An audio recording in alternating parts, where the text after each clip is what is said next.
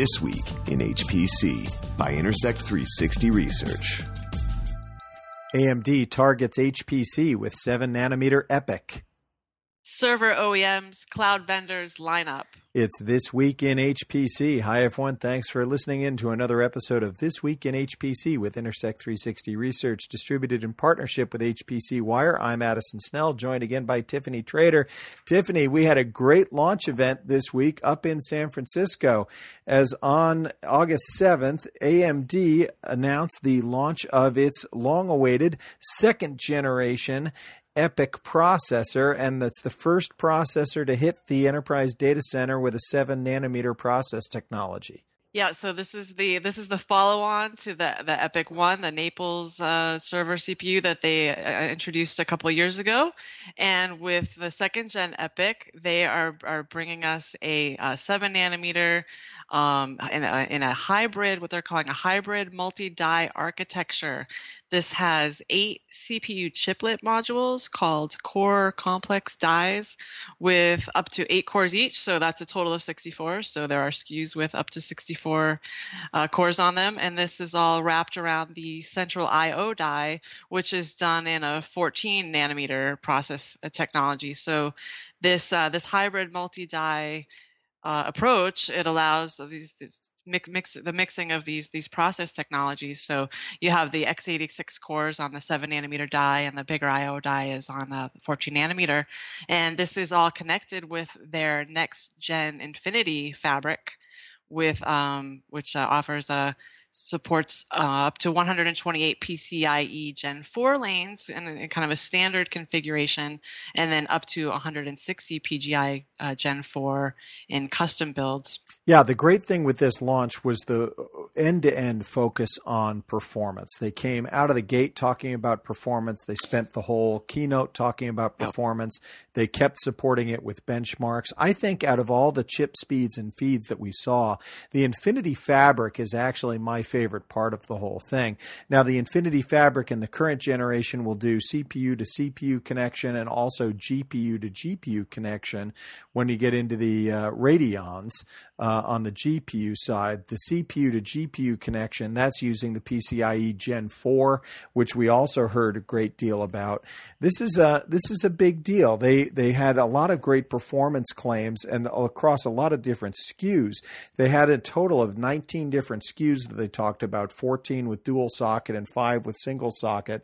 And at the top of the line, we're looking at two different SKUs that are 64 core, 128 threads, a base frequency on the top top bin part, the 7742, a base frequency there of 2.25 gigahertz with boost frequencies uh, up to 3.4 gigahertz. If you multiply that out, that's you know over three teraflops on a single socket. Yeah, they had a lot of emphasis on performance, like you said, and there were a, there was a lot of em- emphasis on benchmarking here. They they're coming out day one, and they already are announcing these 80, 80 benchmarking records, uh, 15 of them in the high performance space. Um, a couple I think are worth are worth mentioning. They they put that 64 core EPYC 7742 up against two, two they put two of those up against two of the Xeon Platinum uh, 28 core 8280, which is Intel's highest performing part without going up into the the uh, the uh, the 90 the um, 9000 uh, Cascade Lake AP line. Um, so they they they noted 2x better performance in computational fluid dynamics and up to 72% higher performance for structural analysis. So some of these, you know, HPC workloads, they also uh, saw a 90 on the, the spec the spec rate, uh, the spec int rate, uh, 2017 workloads, they saw 97% higher performance. Uh, and then for the floating point spec benchmark, they saw an 88% uh, faster uh, speed up. Uh, that, that is what they reported as far as some of those benchmarks go. You know, we go into launch events, and I'm accustomed to seeing people claim that they have world record performance, and you always great say, "Great, I'll I'll wait and see how they rigged whatever benchmark to make whatever claim at whatever kind of comparison." But this was pretty thorough. AMD was throwing down, saying, "We're going to prove that this is the most powerful x86 processor on the market," and they hit it a lot of different ways. There was heavy use of the spec benchmark suites, to be sure, but then to complement that with real world applications across computational fluid dynamics and structures and science. You know, there's all kinds of HPC benchmarks as part of the press pack. As they kept throwing more and more at it, it started looking pretty compelling. Now, any HPC user is going to say, oh, great, well, what about my workload? And you can't get all of that into any launch. But if AMD's goal is to make a credible claim that's going to get them into the uh, conversation and evaluation. If I'm an end user, I'm going to say they've done enough that I'm going to evaluate that for my next deployment if performance is something that I care about. Mm-hmm. Yep, and a lot of this performance is owed to their their what they now have their process technology leadership coming out with the industry's first seven nanometer server chip it's it's really a big step and a big advantage um, uh, for AMD.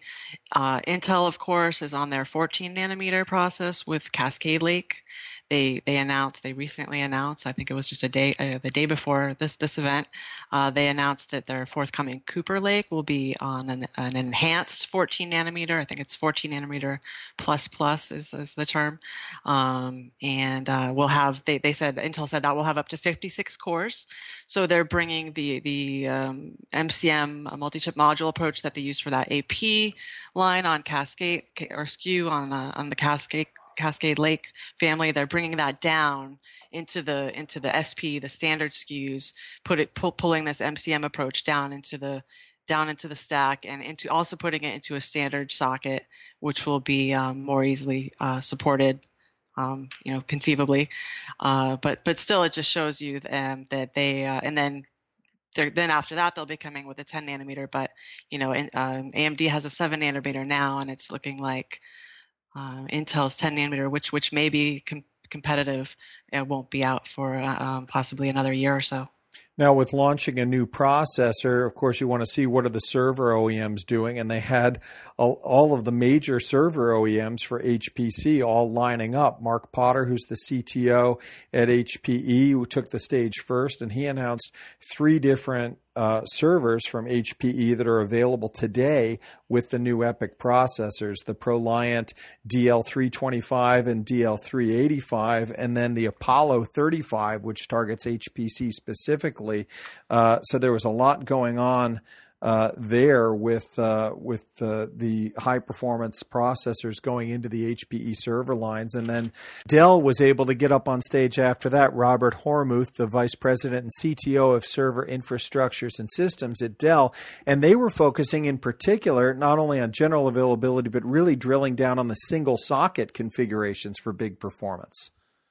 Yeah, so this this single socket market potential is something that AMD has been has been focused on and emphasizing since they since they launched with their their first gen product and Dell Dell Dell EMC was one of the initial partners for that. They they announced last year that they came out with a, some of their Power Edge server um, single socket Power Edge servers last year, and you know they they showed their support on stage and then they announced that they are also they are planning to debut Rome single socket platforms in the fall.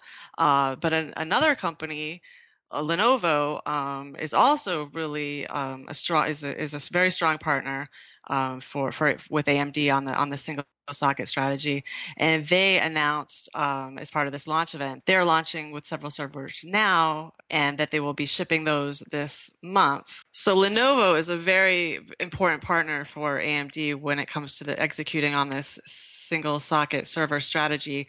Doug Fisher, who is Lenovo's COO and SVP of their data center group, came to stage and announced that the SR655 and SR635 have they, they, they have that single socket availability availability now. They will be shipping this month. Uh, and they believe that there's a, a big um, market potential there. They're initially going after more of the the edge side of the market, the hyperconverged market, but that is like they see that as the entry point into potentially a lar- larger market, including, you know, many HPC workloads that are are more um, license sensitive sensitive on um, the socket li- socket licensing, or you know need the density both Scott Aylor and Forrest Norrod of, of AMD both have both stated emphatically that they can they believe they can address the entire two socket market with uh, with their single socket offering. So it's definitely something interesting to to see emerging and you know something we're going to continue to watch. Yeah, out of all of these server OEMs, I thought Lenovo was one of the most interesting just in terms of market dynamics because from an HPC perspective, they were the really the last ones that had been pr- promoting their loyalty to an all Intel strategy. They were doing all Intel processors and the OmniPath fabrics and some of their large supercomputing deployments. So to see the AMD SKUs creeping into the mix at Lenovo, I think is, is significant as a market dynamic. Now, it wasn't just these top three. Atos was there, not on stage, but displaying some liquid cooled solutions. And then, really, if we're going to talk about HPC and supercomputing, everyone wants to hear from Cray. And Pete Ungaro, the CEO of Cray, did take the stage. And not just to say, oh, yeah, we've got some products with uh, EPYC processors also, but he announced some really significant wins. So yeah, Cray was there. They they were there at the at their their last event too, um, and they re, uh, CEO Pete Ungaro got on stage and reviewed some of their big wins, uh, including um, Oak Ridge uh, with uh, with the Frontier system, um, the big uh, that'll be the big exascale system, one of the exascale systems for the U.S. And then also another big uh, pre-exascale system at NERSC up at Berkeley Lab, and that system is called Perlmutter.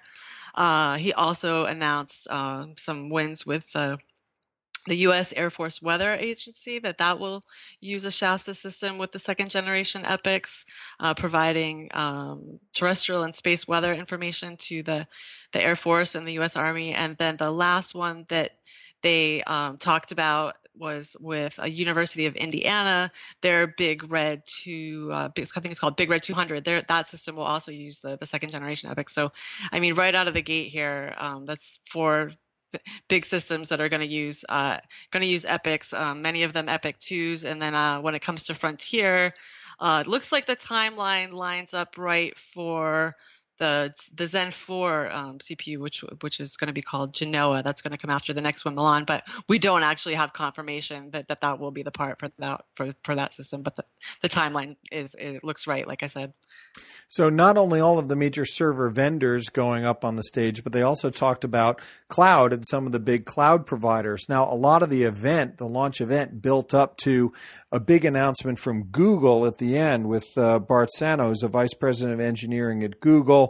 He came up with the, the, you know, the standard epic puns. I'm more than excited. I'm feeling epic. And Google certainly announced mm-hmm. that they have the that they're planning on deploying these second generation AMD EPYC processors.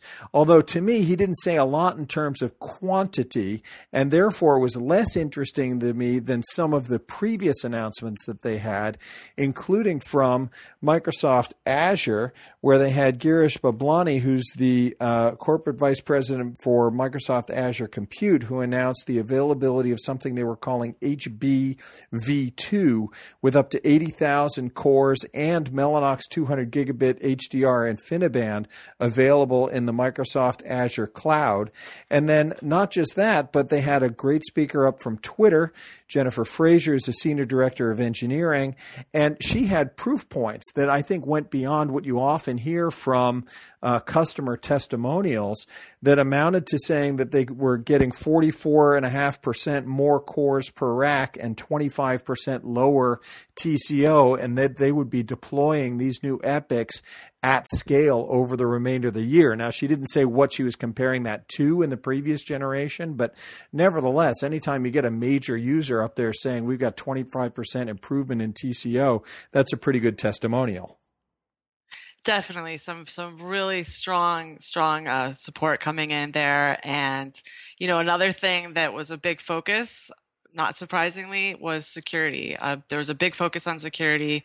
Um, you know there's these uh, been a seemingly never-ending stream of um, security security vulnerabilities um, that, that, have been coming out kicked off with uh, the disclosures of of uh, Spectre and, and Meltdown uh, early last year. So uh, these um, these new chips, they are uh, the, the, new EPYCs are said to deliver hardened at the core security features, um, you know, based on a silicon embedded security subsystem and, and, other advanced features such as secure memory encryption and secure encrypted vir- virtualization. So, um, you know, AMD was really doing uh, doing its best to assure everyone that, that that they were baking security, you know, into into the chip. Yeah, security definitely came up. If performance was the top level theme, uh, they definitely made the case that uh, that TCO was a, uh, was also a major component. They had a lot of TCO comparisons all the way through, and then security, of course, is something that uh, that they didn't want to let go. So the the two major sub themes of the conference. Now they they certainly went well over time. I didn't have a problem with it. I think they could have kept going. I would have listened to more more things I would have liked to have heard about. One is uh, porting and optimization efforts coming from a Xeon environment to an AMD environment. What kind of porting is required? What kind of optimization is required to get to some of these world re- uh, record numbers? Uh, so maybe we'll get some more detail from someone on that. And then another topic I think went underexplored was the 7 nanometer Radeon GPUs. This was really CPU focused, and I get that. And we wanted the, the CPU detail, but uh, I could have heard more about the Radeons at the same time. And upstairs in the solution forum after the keynote, uh, they did have a reference architecture that looked uh, pretty interesting. It was a 4U server with dual sockets, so the two EPYC processors and eight Radeon GPUs using Infinity Fabric for GPU to GPU and CPU to CPU connections, and then for the GPU to CPU connections, eight independent PCIe Gen 4 lanes. That's, of course, a reference architecture. AMD doesn't make the server itself, but uh, showing what can be done with the EPYC processors, the Radeon GPUs, the PCIe Gen 4, and the Infinity Fabric. Yeah, you know, I think I think I expect. Uh, I'm sure you do too. I expect we will be we will be hearing more about these um, things that didn't that didn't that weren't talked about the porting process and the software, and more about Radeons. Of course, we know that many of these big systems that are coming up, including Frontier in the in the 2021 timeframe, they are AMD EPYC plus you know plus AMD GPU systems. So um, I definitely think we'll you know they'll be showing us uh, more um, as about what they're doing there too. Our Twitter followers will find a lot of my comments from throughout the launch event on my Twitter handle at Addison Snell and on our corporate Twitter handle at Intersect360. And of course, you can get full details in the stories on HPC Wire. Tiffany, it was great seeing you at the launch event. You too. All right. Thanks, Tiffany. And we'll catch up again next week. And thanks for tuning in. You've been listening to This Week in HPC, brought to you by Intersect 360 Research, actionable market intelligence for high performance computing. For more information, visit intersect360.com.